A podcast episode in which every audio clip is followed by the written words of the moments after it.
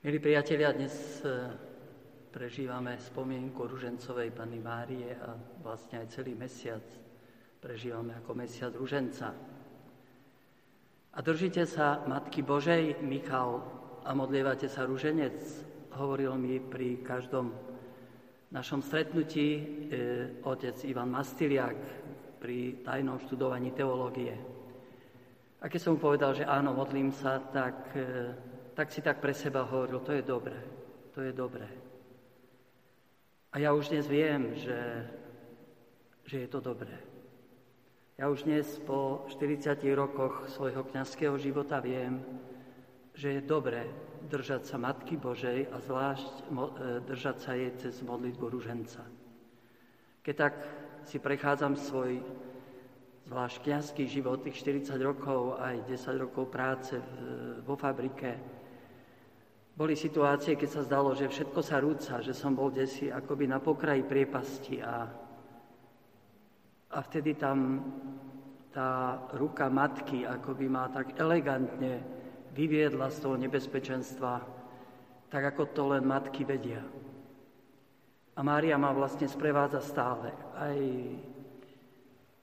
počas celých mojich eh, rokov misijného pôsobenia a je so mnou aj v týchto dňoch a drží ma v takej pokore pred Bohom, aj pred ľuďmi a, a v takej bázni pred Pánom. Je to preto, že e, snažím sa byť verný modlitbe rúženca. Často sa mi podarí e, pomodliť sa cez deň všetkých 20 desiatkov ale častejšie sú dní, keď sa pomodlím 10 či 15, ale nikdy neprejde deň, ani ten najťažší na misiách, aby som sa nepomodlil aspoň 50 ruženca. To vlastne upokojuje moje vnútro, niekedy, keď som vyčerpaný alebo nejako rozrušený. Viem, že potrebujem vziať do, do ruky rúženec a, a modliť sa. Či sa mi darí, či nedarí, zostávať pri Matke Božej. To mi prináša pokoj a upriamuje ma na to podstatné v živote a to, je, to sú tajomstva nášho vykúpenia. Veď e, v centre tejto modlitby rúženca je, je to Ježiš, plod tvojho života, Ježiš, ktorý sa počal z Ducha Svetého, narodil sa v Betléme. Ježiš, ktorý sa stratil v chráme, bol pokrstený v Jordáne, prítomný na svadbe v Káne. Ježiš, ktorý trpel, ktorý bol ukrižovaný, ale na tretí deň vstal z mŕtvych. Vystúpil do neba a pri oslávení Božej Matky otvára nám nebo a pozýva nás do neba.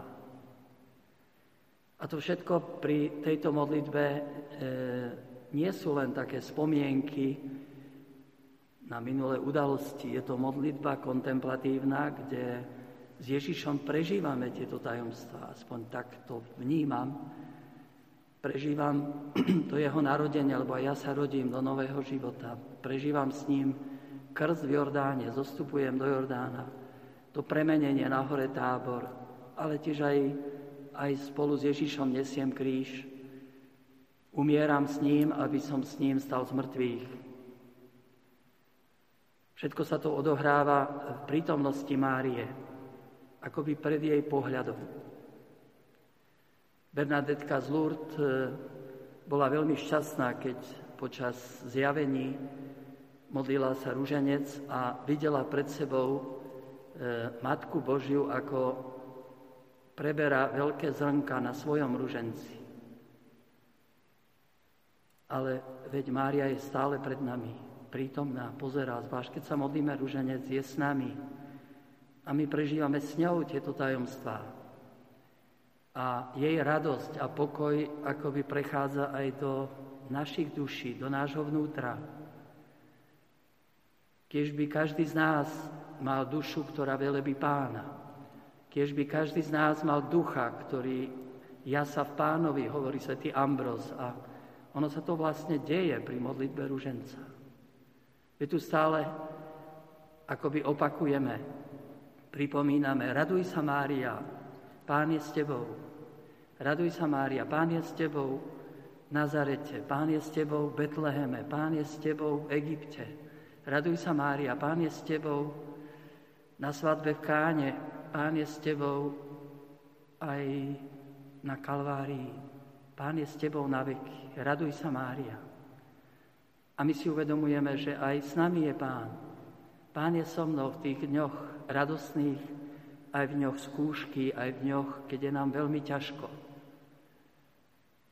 Preto nás Mária pozýva modliť sa rúženec a, a nejak upriamovať celú našu pozornosť a bytosť na to podstatné, na Ježiša, na tajomstva vykúpenia.